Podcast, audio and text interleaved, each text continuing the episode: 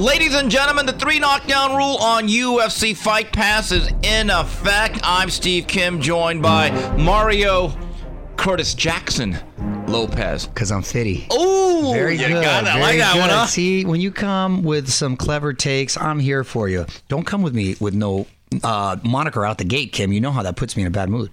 All right, but anyway, we got a full show. We want to thank everyone that m- helps make this show possible. We have Smoke and Tim Frazier, and on the edits, Tino. All right, let's go to the bout sheet for today's show. We are back after a week hiatus, so we have fight review, big news on the future of Showtime boxing, Ask Mario, and Final Flurries. But first, we want to let you know this fine program is sponsored by Hustler Casino, located in Gardena, California, just 20 minutes away from downtown Los Angeles. Check out the latest promo, So Fine Sundays, where they're giving away tons of cash. Beat the stadium traffic and play your favorite games at Hustler Casino. For more info, go to hustlercasino.com. Also, thanks to our sponsor, neighbor right here in Hollywood, Scalp Micro LA. They offer a unique and innovative hair loss solution for men. They do a thing called SMP, which basically restores and replicates the exact shape, shape and size of hair follicles by tattooing tiny particles of pigment into the scalp, giving the illusion of hair. It looks very natural, really cool. Actually, you can see results in little as one treatment. They can restore hairlines, make it appear more dense and and uh, uh, thicker if you're starting to lose it. Also, can camouflage burns or any other skin conditions you may have on your scalp. They use highest qualities of tools. If you're going bald or just looking for a new look, call our homies over at Scalp Micro LA. If you mention this ad, you get a free consult. If you're getting thin, he'll help fill you Fill it in. in. So let's get started. All right, let's go back to October 7th. Sheffield, England on hmm. DAZN. The WBA featherweight title was on the line. And for about six and a half, nearly seven rounds, it was Leigh Deadwood. But he comes to life zapping Josh Warrington with a right hook that he never saw, then a four punch combo, put him out of, out of the fight. A dramatic turn of events. Mario Leigh Wood announced recently he's abdicating that title. I thought he looked like a guy that needed to move up from 126. Well, that's the wonderful thing about um, boxing is that you're never truly out of it, right? You always have that puncher's chance. And uh, case in point, in uh, in this fight, you mentioned he was losing, and if he took a lot of uh, damage, he was able to pull it out. I don't know how the how that might bode for him in the future, considering maybe he had a lot of wear and tear, took some time off his career as a whole. Um, I'm interested in the mindset of uh, of Wood up until that point. Did he have a go for broke moment? Did he just happen to time him? Was I'm curious as to how what was going on in his mind uh, prior to that. It reminds me a lot of the fight with Castro and um, John David Jackson Yes. down in Mexico on the Chavez undercard and Tony Lopez way back in the day. I, may be dating myself right there, but that fight would have been stopped had it been here in the States. But talk about a guy who was getting beat in every corner of the ring and came back with the most beautiful left hook and had him out. So sort of similar in that vein. Kudos to him. We'll see how it affects him in the future. But man, that was all over social media and uh, a, a highlight knockout video. The one thing about Warrington, he doesn't hit hard, but he hits a lot. It's like a hornet's nest just coming at you. And you could see Leigh Wood was one of those guys, he felt like he was underwater. He saw things coming, he couldn't do anything about it. He tried to pull the trigger, and every one of his movements looked so labored. But that one shot, bang, he just snapped off a right hook. And the fight was over. And I guarantee you, Warrington's probably sleeping every night thinking, how did I lose that fight? Because it looked like after six rounds, it's only going one direction. But that's the beautiful thing about boxing. You can hit the proverbial 10 run home run. And and, and the cards in um in, in, in the UK, th- uh, they have so much energy and there's so much passion. It makes it, the knockout even that much more dramatic, and it makes the event itself uh, sort of elevated and that much more exciting. Later that night, also on the do- zone from the Cosmopolitan in Las Vegas, brought to you by Golden Boy Promotions, a cruiserweight eliminator, Gilberto Zurdo Ramirez, with a solid workmanlike 10 round decision over the working man, Joe Smith. Now I know Joe Smith had uh, taken a bit of a hiatus, and we haven't seen him in the ring in the in a while. But I remember the last show we talked about it. He is still a heavy-handed guy, and I thought a heavier Joe Smith might be even a more dangerous Joe Smith. Um, but Zurdo, I thought looked good. Dude, I don't know how the hell he ever made 168 at one point. Dude, he is a big Yeah. dude. Even at cruiserweight, he looks big. I don't know how he made himself that small, but he fought exactly how he needed to to beat Joe Smith. And he's a big guy, but as a southpaw, he's still pretty elusive in there. He showed good boxing um, fundamentals, and he was uh, had him kind of twisted around with his feet and uh, was showing different angles. And I thought he looked good in that weight. He says he's comfortable, wants to stay here. I don't know how much it improved his punching power, but it was enough to keep off a heavy handed guy like Joe Smith. And it seems like his confidence is back. He and Golden Boy needed this victory. Yes, and the one thing about the cruiserweight division, historically, outside of names like the Real Deal, Evander Holyfield, and Very Feel, Alexander Usyk, it's generally the redheaded stepchild of all boxing divisions. He gives it a little bit of, if not star power, brand awareness. Because I think most, I think hardcore fans know who Zurdo is, and this was an eliminator. I think he's in line. The question is, based on what you saw and who he faces for a belt, would you have one more fight, a tune-up type at cruiserweight, or do you go straight for a title shot? You know, because he's got so many fights under his belt uh, and he's a veteran, Yeah. I don't have a problem with him going straight to the title shot, depending on which champion. Right. I think that is the key That's- variable. that- that's the key. You know what I mean? Because he because but if he was a guy like Janibek, one we're going to get to, who's only got like 15, 16 fights, then that's different. Maybe we go one more. But Zurdo's got a lot of fights under. Yeah, absolutely. Uh, so this past weekend, October 14th, from down under in Australia, it was Showtime. And the newly minted WBO junior middleweight champion of the world, Tim Tszyu, he got a good night's work from the tough game.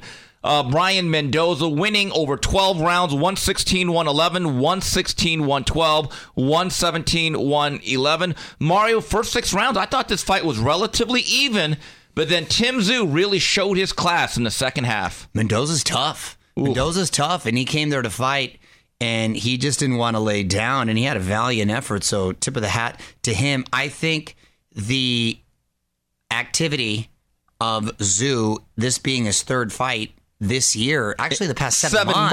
months. Yeah, seven months. That's considered Henry Armstrong esque in this day and age. That's really, really busy. That's kept him sharp. That's kept him focused. He fought essentially his hometown. And I think when it was even a midway point, that experience um, proved uh, uh, worthy. He was able to pull away, started to put more pressure, and started to really let his hands go and do some damage. I really like the improvements that Tszyu has made. I think his confidence right now is at an all time high. And I think the fact that he has been so active, he's kept really, really sharp. Outside of a Charlo, so which we just saw not too long ago with um, Canelo, I don't think there's anyone that I would favor over him at 154. He's essentially the star in this weight class right now. Do you agree? I he's the biggest draw in Australia.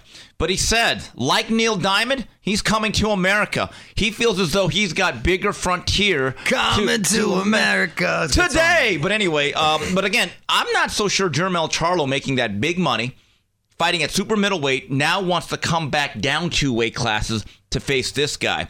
Let's go back to Tim Tszyu, February of 2022 when he fought Terrell Gausha, when he got dumped on the canvas by that right hand in the first round. I said to myself, he is not ready. He's not seasoned for a Jermall Charlo.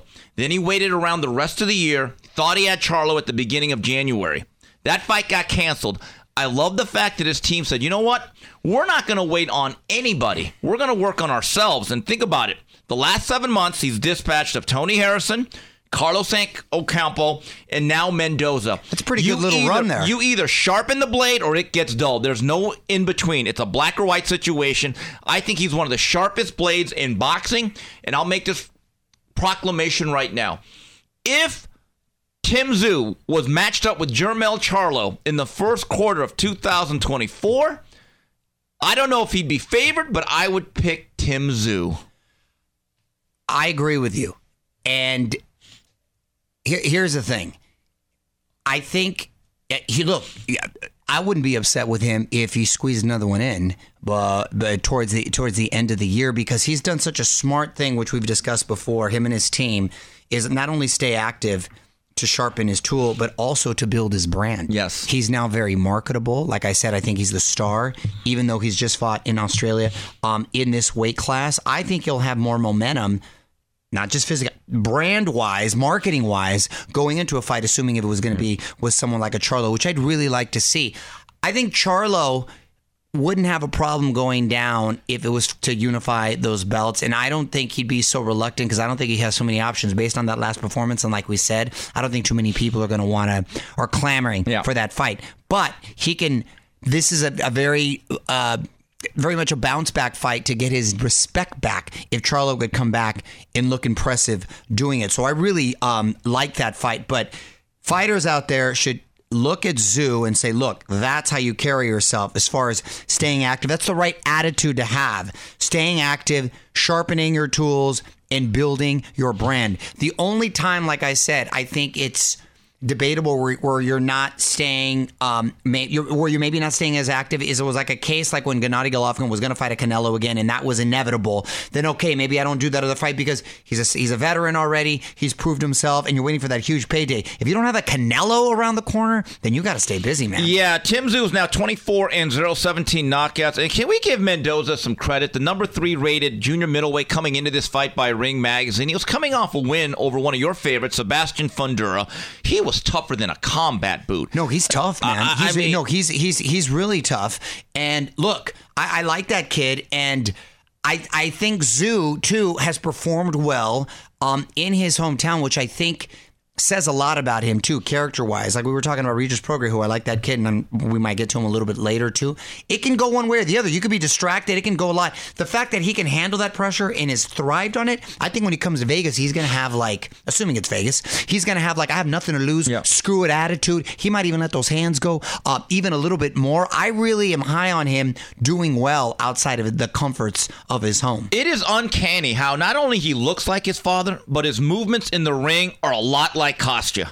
It is like looking at a bigger version, almost a mirror image of the Thunder from He- down he does under. look a lot like him. Uh, also on this night from Rosenberg, Texas, on ESPN, brought to you by Top Rank, we have a new unified middleweight champion of the world. He holds the WBO and IBF middleweight titles. Janibek Alimkhanuly uh, with the TKO and six or Vincenzo. Gualtieri. Say that again. Uh, Alam Kunala. God bless you. It almost sounded the same. Um, Janibek is now a two belt holder.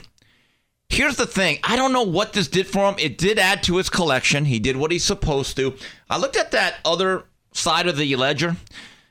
They're all held by PBC. I know they're all at PBC. Like Erislandy Lara, Right. um, Carlos Adames, Jermall Charlo, who has not fought in two years, and he says he wants to unify or become undisputed. I don't know if politically it lines up for Janibek. this I do know.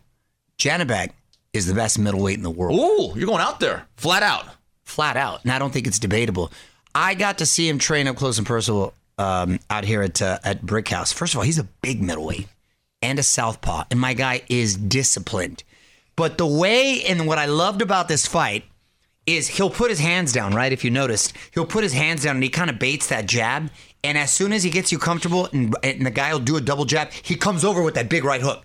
Comes over with that big right hook, boom, in the uppercut. He did that three times beautifully. He'll go, he'll jab, and then he'll bring it down. He'll bring it down. He'll wait for you to faint. He's such a smart fighter laying these traps. He'll bring it down. He'll wait for you to come, boom, comes over, comes up with the right hook. He had him and he rocked him every time he did it. I go, oh, he's smart. He's setting traps and he's smart. He's disciplined. He's he's fast, not crazy flashy, fast enough to get those punches off quick, and he's got some pop. And I think because of his size and his southpaw um, stance, I don't think anybody messes with him at middleweight. I really don't. I saw a picture that he had right next to Crawford too. Bro, he is huge, especially next to Crawford. Crawford talking about wanting to go to Yeah. uh, Canelo, which we've talked about. Why don't you try? Let's let's let's win a belt. Um, if you were to beat a Janibek, then maybe that'd make it a little bit more intriguing for this me. in mind. But let me tell you something. I don't even know if that's so easy, and I don't even know if that. I'm telling you, this. dude- I was really impressed by him from what I've seen him in the gym and the way on that last performance. I don't. Who would you favor against him in the middleweight division, Kim? As of right now, nobody, because activity matters. That's And- right, that's look, another point. Here's the thing with Janibek, who's a Kazakh, just like Gennady Golovkin. Doesn't have the power, doesn't have the star power or the appeal. He's a twitchier, more reflexive athlete. Yes, And like he you said, he's a little bit more of a slick guy in terms of being fluid and being able to counterpunch. I do think if he wants to get to where he wants to go, which is eventually the bigger fights, he can't just be twice a year fighter. Here's the thing. I believe he's right around 30 years old. He's at 15 and 0 and he keeps fighting twice a year. So they're going to have to, Top Rank's going to have to get creative here. He's got to take the Tim Tszyu route. Yes, he does. And I don't know if that's available to him given the system that he's on with ESPN. But look, Janibek, sometimes it's not if you win, it's how you win. He looked impressive. and he took care of Gualtieri the way he was supposed to. He didn't mm-hmm. struggle. There was no moments of doubt. He just dominated him. And he also had surgery on one of his hands. So you could tell now he's a two fisted offensive machine. Mm-hmm. And I agree with you. Based on what we know right now, not talking about pedigree, not talking about the past, there's not a single middleweight that I would say would be a betting favorite over Janibek. I agree. All right, and we come back with more of the three knockdown rule on the UFC Fight Pass. This podcast is sponsored by Hustler Casino, located in Gardena, California, just 20 minutes from downtown LA. Check out the latest promo, So Fine Sundays, where they're giving away tons of cash. Beat the stadium traffic and play your favorite games at Hustler Casino. For more info, go to hustlercasino.com. Shout out to our boy Oscar Lopez, no relation, from Scalp Micro LA. His company offers a unique and very innovative hair loss solution for men. They specialize in a pigmentation known as SMP. Basically, it replicates the exact shape and size of hair follicles by tattooing little particles of pigment into the scalp, giving the illusion of hair. Don't trip, it's actually very realistic. You can see the results in as little as one treatment. They create and restore hairlines, give the appearance of density to thinning hair. So if it's starting to go, it'll look a little thicker. If you're going bald or you're just looking for a new uh, look this summer, check out our homies over at Scalp Micro LA and mention this ad for a free consult. And we're back on the three knockdown rule on the UFC Fight Pass. And we just want to let you know if you'd like to get involved with the three knockdown rule and sponsor our fine program, we still have some slots available. Please reach out to us by emailing info at boxbid.io. Once again, that's info at boxbid.io. Boxbid.io is an online platform that is launching soon that helps public figures and professionals in the world of boxing get sponsorships. We are proudly working with boxbid.io. All right, and we move on to the fight preview this Saturday night from the famed Forum in Inglewood, California, on DAZN, brought to you by Golden Boy Promotions. We have a welterweight crossroads fight, a lot of stuff on the line. Alexis Rocha takes on Giovani Santillan, a battle of two undefeated Southbound welterweights looking for bigger and better things. Mario, this is a constant theme with me and the show. Activity matters. Alexis Rocha, since the summer of 2021, after losing that one fight to Speedy Rashidi Ellis, you know this will be his eighth fight, and every fight he seems to get a little bit better. Love it, and I agree. And he's looked sharp the last couple of times. I've actually got to see him live the last couple of times. He puts in a lot of hard work. He seems like a disciplined kid, and I'm looking forward to hopefully seeing uh, the momentum continue. I love that this fight is here in LA at the Forum, and uh, good on Golden Boy for keeping him busy. You know, Alexis Rocha comes in at a perfect time. Remember, the night that he fought at the YouTube theater when we went out there earlier that day, Terrence Crawford visited the Golden Boy office. Oh, remember Oh, right. the the Crawford Spence fight right. was he, ki- wa- he wanted that smoke. and there right. because remember Alexis Rocha, I believe, is number one in the WBO. They were willing to take that fight. Now this may actually work out for Rocha because if Terrence Crawford says, "You know what, my days at 47 are over," that means there's four vacant belts. Think about that. Now, if you're Rocha, instead of facing maybe the best, most difficult fighter in the world, you might just face a regular guy, and because of the activity, unlike Vergil Ortiz, guess what? He can still make 47. you know what? Activity matters.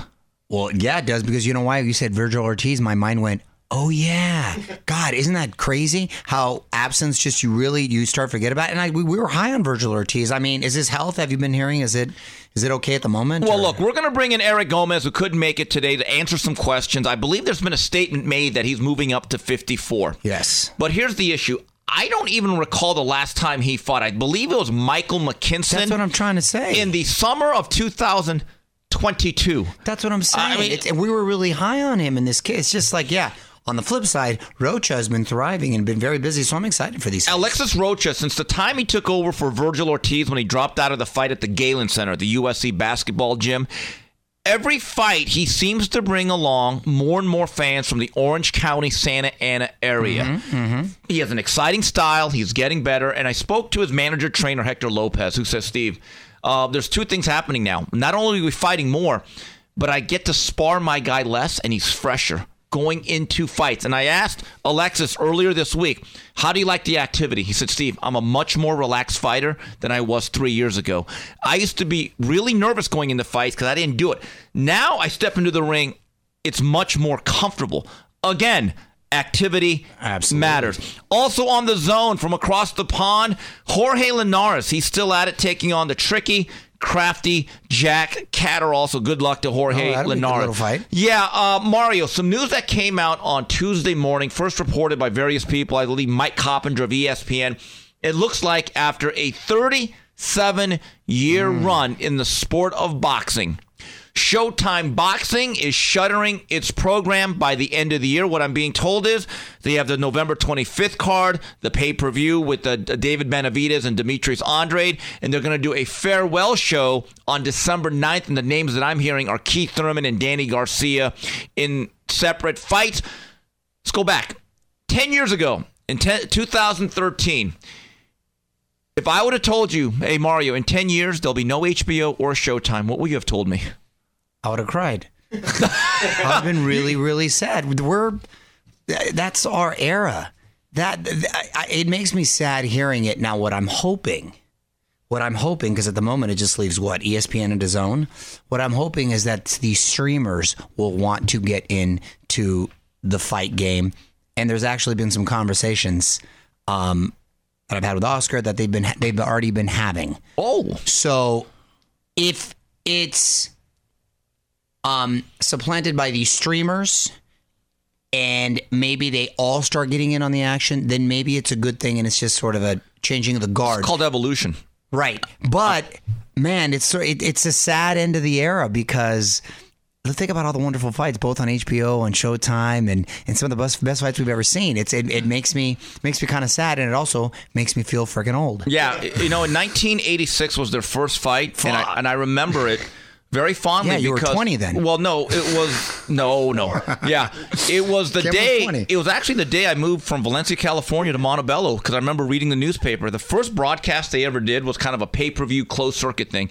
Marvin Hagler against John Mugabi, which ended up being the final victory Wow. of Marvin Hagler. And the first regular Showtime fight was in September. And it was a huge upset. Donald Curry was thought to be the number one boxer in the world. Yeah, got upset by Lloyd Honeyghan. Wow. And throughout the years, they developed. They were kind of like the Hertz to the Avis, the Pepsi to the Coca Cola of HBO. So I remember a lot of these fondly by by the broadcast teams themselves. Of course, on HBO, and we had them on recently. We had Jim Lampley, uh, along with Larry Merchant, Emanuel Steward. Emanuel Steward, and Roy Roy, Jones, Jones, Max George Kellerman. came in. Max Kellerman, yes. Showtime, we had Al Bernstein, along with. I'm trying. God, I just Steve Al's Albert. Steve Albert. I'm sorry. That's what I was Bobby thinking of. Czyz. Bobby, dude, Bobby Czyz was good. Ferdie Pacheco. Ferdie Pacheco. Ferdie Pacheco was good. I thought Bobby Czyz and Well, Ferdy Pacheco were good. Eh. You didn't like him as on on the mic. I, I always thought he was kind of a blowhard, and I I like Freddie and I'll Pacheco. never forget that during the Pernell Whitaker Chavez fight, he kept calling him Pee Wee Whitaker, and I'm like, Ferdie, it's Sweet Pea. He just killed me that night. Pee Wee. He called him his Pee-wee. balls. He was like 80 something already. he was great. He was great. I liked him. And Bobby Czyz is one of, he was a very articulate guy. I might say one of the best fighter turned broadcasters ever. Would you say that? Yes, he I think of it was part of Mensa. He was. He was a smart guy. Had some issues. guy. He had some issues, but he was a smart guy. But he was great. But I remember the broadcasting It's because I remember the voices and the moments. Bobby Czyz, Al Bernstein, Steve Albert. Who else? Um, The Paulie Malignaggi at the first time for a while. yeah, and then also Steve Farhood. Steve Farhood, yes, Played a See, I big Steve, role. Steve Farhood, yeah. See these names now. I hear the voices, and it takes me back to all the My favorite, uh, my favorite Yeah. moments on Showtime. I still say the greatest fight that I ever saw. Castillo, Castillo Corrales. Corrales, and that was a great part one. of the late great Jay Larkins. No, That wasn't even a sold out crowd. That was just 4,000 people. I know. I couldn't believe it. We, you know why though? It was the week before Trinidad Winky Wright. So people had a decision to make. Which fight do we go to? that fight I was at too. I was at. The, I chose the Winky Wright one. Boo. Yeah. He won that night though. Uh, Jay Larkin. Remember he won. Yeah, Jay Larkin, God rest his soul, taught me so much about this business of boxing. And I'll never forget the first time I met him, they were doing the Henry Akinwande Evander Holyfield oh my god! fight. I remember that big tall skinny. Wow. And what happened was that fight got canceled because he had hepatitis. Yes, yes, So uh, we're that. at the Planet. Henry Akinwande we're at some crazy. place in Hollywood where there was a press conference, and I asked a question that Jay Larkin didn't like because that was the HBO battle between Are we going to make the Lennox Lewis Holyfield fight? Because that was a network battle. Jay Larkin, I'm a young guy on the beat, and Jay Larkin comes up to me after and goes, Hey, I heard you've been killing us on the radio, kid. And I was like, Yeah, I mean, I don't really like some of your fights. He goes, he looks around and goes, Do you have time to talk afterwards? And I'm like, Oh my God. So he waits till everyone leaves, and me and him are all alone at this Planet Hollywood or something. Um, talking and he goes, So, what is your problem with Showtime Boxing? Why are you killing us on your show? Because I was doing a weekly show called The Main Event. And I referenced the card where they did with Bernard Hopkins and some other guy, where both guys faced opponents, one of them being John David Jackson after they had both been knocked out. And I said, Jay, you recently did a double header where both A sides were facing guys who came off of KO losses. And Jay Larkin goes, You know what? You're right because I've been telling my boss, Dinkins, that this Don King deal is killing us. Hmm. So if that's what you're saying, that's legitimate. With that's fair. And, and- and we became That's fair. great friends. Nice. And he taught me so much about the business. And he's the one who came up with great fights, no rights. In other words, I'm just going to make fights or Right. buy fights. That's the way it should be. But no exclusive deals. That, that's the way it should be. Don King for a second. One of the one oh, of the in great- America. Oh God. you know what I mean? He's still alive too. Showtime boxing. anyway, Re- Revenge the rematches. That was on Showtime. May 7th, 1994. That was great. A lot of the Chavez run was on Showtime. So was a lot of the Tyson run. By the way, do you know on the on. Don King contract that was leveraged because of the Mike Tyson, right? Because he took all his business from HBO, and Mm-hmm. so every part of his deal was after every card, Freddie Pacheco had to interview Don King. So from 1991 all the way to like 98. Don King always had to give like a spiel at the end, and every card, ah, Freddie, we did a great job. Showtime boxing number one, and every no matter it could be the worst fights in the world. Oh my God, more bang for the buck, more dynamite for the dollar. so and I'm like, wow. And so every time he'd go on HBO, they wouldn't interview him. And it would be really contentious between him and Larry Merchant. Yeah. But let's take a look at the evolution of boxing and broadcasting. There used to be a time all the fights were on radio. Then they used Well, to be you're on really going back. closed circuit, but I'm saying. Yeah. Then they used to be on network TV, CBS, ABC, NBC. Then it became premium cable. Then it became, along with that, pay per view.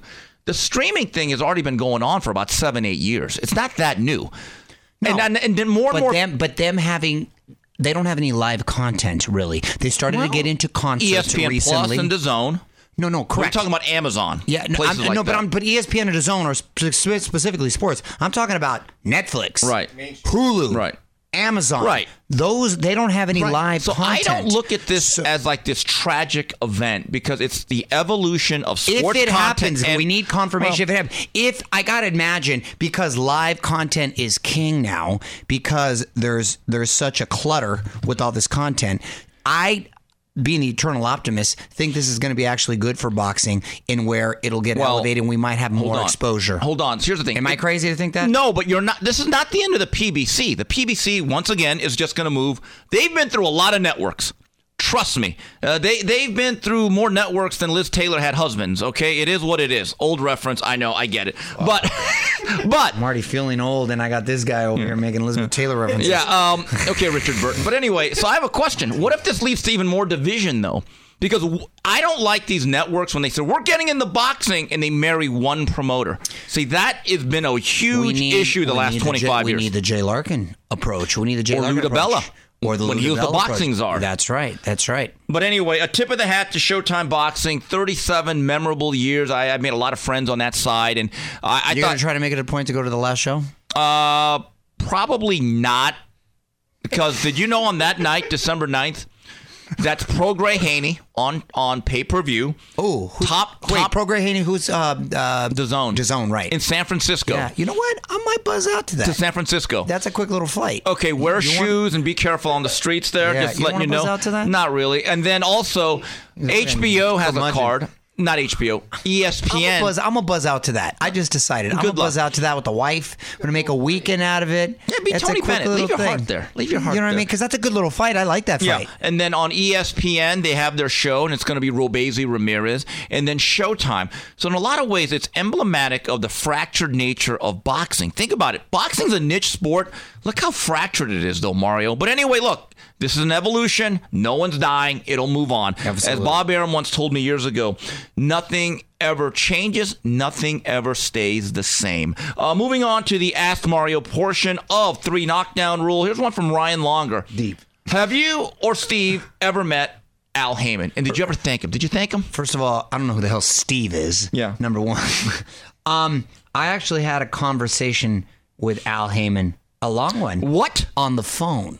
So I still didn't Wait a meet minute. him. He's You like Kaiser. never he's like Keyser Söze. Oh, I had a nice guy. Can I tell you something? Really nice guy. Yeah. When was this? This is when I was doing a show, if you remember, with uh, focusing on certain fighters, and he was he had Leo Santa Cruz, Abner Mares, he had all these guys. That's about eight, nine years ago. yeah, then. exactly, and had a long conversation, about a half hour conversation with him. He was very much a gentleman, um, and was very gracious with his time with me. But I never did meet. He doesn't live in L.A.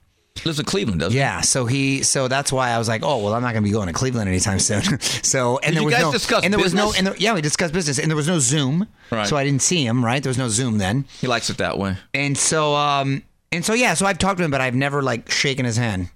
You see his boy all the time, Well, that's um, Sam Watson right? and right. his sons. and his sons, So, the twins. unlike 99% of boxing, you've actually spoken to Al Haymon. You know, Long most of, conversation. most of his fighters have never actually met him or really shaking his hand. He, he's That's a wild. mysterious figure. He still has a flip phone. So I've talked to more than most of his fighters. Doesn't have an email. Concert promoter. Yeah, doesn't have an email. Hmm, look at yeah. Um, here's one from Matt Rolls. Is this crop of fighters from 154 to 160 the weakest we've ever seen in the sport in, say, 20, 30 years? Star power wise, I think it is because we just discussed how Janibek is a great fighter, but unfortunately doesn't have the buzz or the cachet like a, as like a triple G. So I would say star power wise, I don't know if the town's fallen off that much. You know what hurts it? Twenty years, but Lack of activity. Nobody builds that anything. That hurts the sport in general. Right. And, and so Not when, just those weight and you're absolutely right. But look, here's the thing: when the two Charlos rarely fight, and they could have been like the big names there. That's why it's important that a Tim Tszyu just grabbed the bull by the horns and said, "You know what? right. I'm going to make a career. doing it right. I'm going to get going." Here's one from Ivan Crawford is 36. But is about that life, being in the gym and staying in shape. Yep. If he doesn't retire and keeps fighting, will Crawford be the closest thing to B Hop? Beating good, maybe great level opposition after 40. P.S. I still remember when Hopkins gave Pavlik a clinic. I was there. What a performance. Couldn't believe that, especially on the heels of him beating um, Taylor twice. Yes. Who beat Hopkins twice. Shaky decisions, I thought both, but anyway. But, yeah. but but he won, right? So that's why the boxing math doesn't ever really um, add up. But yes, uh, that's a very good comparison. if Is- he stays within certain weight classes Correct. or progresses up. Correct. We didn't talk about this earlier. We've talked a lot about Crawford Canelo. Maybe here's the thing. Because of his WBO super champion status, being the champion at 147, do you know that Crawford has rights to pull the trigger and say, "Hey, I want Tim Tszyu as the mandatory." What do you think of that fight? I love that fight for him, and I think it's a you smart fight for him. And I don't think Canelo is going to give him his fight anytime soon. I really don't. No. So he just he, you don't want to die on the vine.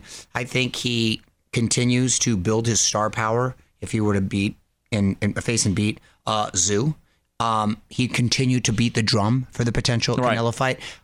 Speaking of Canelo, much like Fury is taking this big money fight with Ngannou, obviously he's the best heavyweight uh, in the world and being the champion and all. On social media as of late, Conor McGregor and Canelo have been jabbing each other. I don't know if Canelo's at the point yet where like, yo, let me just go grab this bag real quick, and and and because Canelo's the kind of guy that might do that, and then he'll go back and fight like a Benavidez or something. Which again, if you do that, just like Fury is doing that and going to fight Usyk, I don't have a problem because it's a fun novelty fight. But he, he's talking about Look, he's had 64, 65 fights. He's put in some work. I'd actually give him a pass. Of course and, he, and, he, and he fights somewhat regularly, much more than Tyson Fury. Absolutely. So- Look at the people. That's what I'm saying. Because I wouldn't be surprised if that actually becomes a reality. Is what I'm saying. And I think he deserve not he I don't know if deserves the right word, but giving him a pass. Or I, I don't think anybody will give him a hard time about it. No, and you, you, you understand what I'm saying? Like I, think I do. get- I yeah. agree. And going real back, real quickly, Tim Tszyu would give Terrence Crawford a much more difficult fight than Errol Spence did a few months ago. I'll just leave it at Oh that. no, absolutely. By the way, I think Canelo, as opposed to Mayweather, would have no mercy. He's a mean dude. I think he'd put hands and hurt uh, McGregor. Yes. Yes, uh, I don't disagree. Ignacio Ortiz, after his win this weekend, does Janibek eventually fight Charlo, Adames, or Lara to become undisputed at middleweight, or will politics prevent it? Oh, gosh, Uh, well- also, what do you think of Subriel Matias against Ergashev on the undercard of Benavidez Andrade? Again, Matias. Ergashev, people thought that was going to headline a Showtime card on November 4th. Yeah, Obviously, little card that- that's not a bad little card. Here's the thing with Janibek. I looked at one of his mandatories rated number one in one of those sanctioning bodies where he holds the belt is Chris Eubank Jr. Hmm. Now Mario, That's one that could be a star-making. he should actually go to England and say, you know what, here you go. Ooh, I like that. That's good. Because- and I'll, that'll start clamoring. Ooh, I like that's a good smart business decision. Because here's the thing with I favor him, by the way. Janibek fought in Rosenberg, Texas, which I've, I've never actually heard of the city. It's Not on the lot- outskirts of Houston. Not a lot of Kazakhs there. I'm right, assume. yeah, yeah. Maybe a lot of Jewish folks in Rosenberg, right? But anyway, Stupid. they did not sell a lot of tickets. In fact, they had to kind of paper the arena. If he would go to the UK and fight Eubank at the O2 Arena, that's 20,000 people. And look, look at the track record. There have been certain fighters that have been of American ilk, or even a Golovkin when he fought Kell Brook. That helped his brand. That fight sold out in 20 minutes. Absolutely, but do you think Eubank would want that smoke? Do you want to be a champion or not? This is my Well, thing. that's what I'm saying. Well, these guys, Kim, you Well, know that yeah, you hear right. they have quotes like "I do- being a champion is not important to me." You literally hear that. You know, that's sad. Yeah, That's no, sad. it's embarrassing. Because five years ago, that out loud. Because that's a five years ago. That's a rhetorical question. You're right about it. So listen, not to switch gears too much, but coming up this Saturday is going to be one of the best UFC cards in a long time. Islam Makhachev is going to have a rematch with Volkanovski. Um, Khamzat uh, Chimaev is going to fight Usman Kamaru. And when Dana approached him because his original opponent got hurt, and they said, "Do you want?" I mean, would you fight Volkanovski, who has been toughest fights with a little controversial? That guy's active. I he said him. he said, "You know what? I'm the champion. I'm supposed to fight the best. It shouldn't matter who's in front of me. If I train and I prepare, Hmm. bring them on. So yes, I want to fight the best." And he said yes. And Dana said, "I'm going to put that quote on the wall. I'm going to make that a plaque." But that's the attitude you got to have. As a fighter, it shouldn't matter who's in front of you. You should want the best. Yep. Take that business hat off and worry about being a champion. And he exemplifies what a real fighter. This is a hardcore guy from Dagestani. You know what I mean? So they don't make them like that here in America uh, anymore, unfortunately. But that's the attitude you need to have. Well, let me say this to all the boxers uh, and all the boxing jock sniffers and all the groupies that live vicariously through these fighters. Um, you may hate what Mario has said, and you might say you're not the one getting out there, you're not the one getting punched. What about fighter empowerment? All of that is true. I get it, but I make two points. Number one, the fighters choose to be in this profession, they are not forced to do this. Number two, they're actually getting paid very well. But this is the other question um, which sport UFC slash MMA or boxing do you think is trending better in the United States based on those contrasting attitudes? Bottom line. So anyway, Exactly. moving on. Final flurries. Mario, the Dodgers are a great team all the way to October. What's going on? Well, in their slight defense, Julio Urias decided to wild out, put hands on his woman. and That was the number one pitcher. He's out of it. Trevor Bauer got wrongfully Railroaded. Yeah. railroaded, and he was a stud. He's out of it.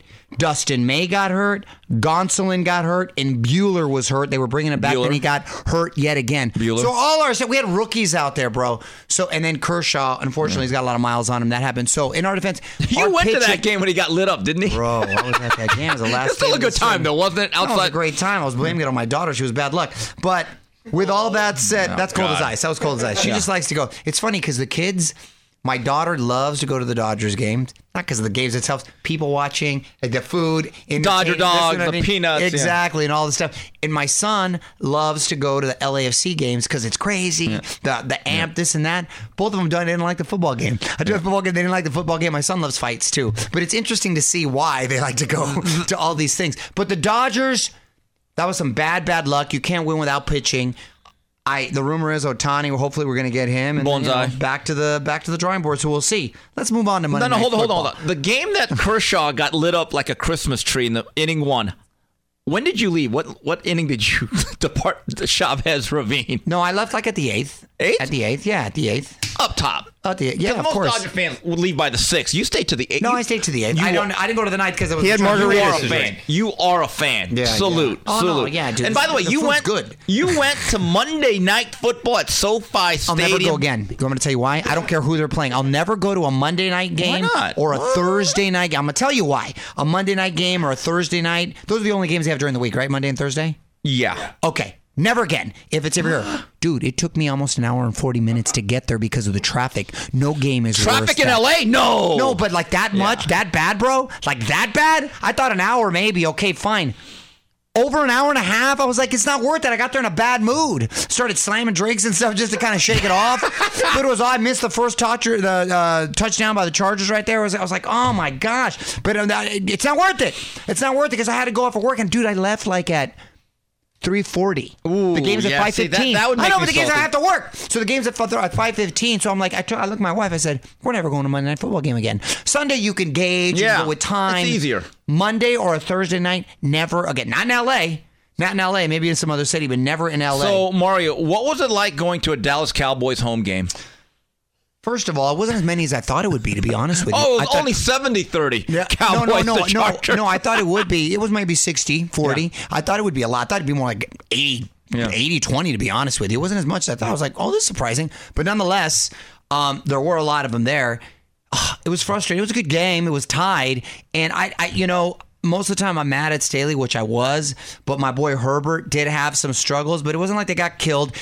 It's that no one has lost. There was a sad stat I read. No one has lost games closer Yeah. by three points than the than the Chargers have in the last couple of years. Three points, Yeah. Kim. I'd write. It's almost more. You'd rather get your ass kicked than just barely lose. You know what I mean? It's like, oh, it's so frustrating. Mr. Herbert, Mr. Unclutch. I have a question. Did Oh, you, come on. He's made a lot of cuts, but my guy had one bad game. Get out of here. Because the pattern. One bad I have a question. game. Did you see the chingazos no pattern. between the Hombrito uh, fans of both the Chargers and Cowboys? No, man, It was like, like- Morales Barrera. I'm not looking- Oh my not- God! was there? They were Chargers throwing. They were throwing hands. These fans. I, I They was wild like, out. I won't even. They wild out. With yeah, it was all over Twitter. Yeah. Uh, Mario, who had a worse worse week last week? Jada or Britney? What's going on there? dude. Jada Pinkett Smith has turned into a supervillain. She Turned. has emasculated her husband so bad. I feel really bad. Like, yo, and, and then I don't know how she comes back from this. She really has. What about Will? Well, Will, look, you're you're more like embarrassed for him, and just like you're like shaking your head. Would you actually kind of like get angry? We're talking about Jada, dude. She said everything from we haven't even been together. Poor Chris Rock's like, yo, wait, what, what am I mm. getting slapped over here? Or keep my ex-wife's name out your mouth? I mean, what the, what the hell's going on? And then to where. Uh, Tupac asked her to marry her. That timeline doesn't match That up one exactly. meme. That one meme. That Dude, Ah, the yeah, let's, let's meme, about that's- that. Oh my god! car. Took Yeah, her sons, about- yeah. introduced her to psychedelics, kept her from killing herself. Like, yo, she need. I'm a. I'm the kind of guy that, hey, I like to keep my private life private. Putting it all out there, she's made herself incredibly polarizing. And then you got Britney out here, all of a sudden wilding out. Well, she's been wilding out Well, on IG. You filed her. No, but I'm so, I'm talking about volunteering a lot of information. I don't know. I feel like people took advantage of her because she doesn't talk like that normally. It's not like Jada just on social. She's just she's just out there playing with her knives, doing little crazy little dances and stuff. I think someone just kind of like maybe started putting a bunch of stuff, and then Britney was like, "Yeah, yeah, okay." Yeah, And they're like, hey, let's write a book about your life. "Yeah, exactly." I don't think she's, you know what I mean? But yeah, Justin Timberlake's chilling at home and his Has- wife. They're like, "Damn, catching strays over here." Has her father been vindicated? Let me tell you something. All those free Honestly. Britney people and stuff. Yeah. Hello. They should have they they have blood on their hands from all this, dude. I mean, it's sad. People need to learn to mind their own business. No one's going to look out for you more than your parents. Right. You know what I mean? Being a father, no one's gonna that uh, is gonna look out for you more than that. It may look rough from the outside, but come on, man. Uh, I don't want this to end bad. For you know, Right. she's really I've gotten to know. She's a really nice person, and and she's going through stuff. So I you want it to end on a positive note, but yo, uh, you start. Hmm. Rough you know, what I week. mean? it's a Rough rough, it's a rough week for those ladies out there. Yes, man. it is. All right. Well, anyway, that's it for this week's. ed- Yeah. Anyway, that's it for this week's edition of the Three Knockdown Rule. Again, if you want to sponsor our show, email us at info at boxbid.io on behalf of Mario Lopez, Smoking Tim Frazier, and Tino. Tino. on the edits. Till next week. Goodbye, everybody.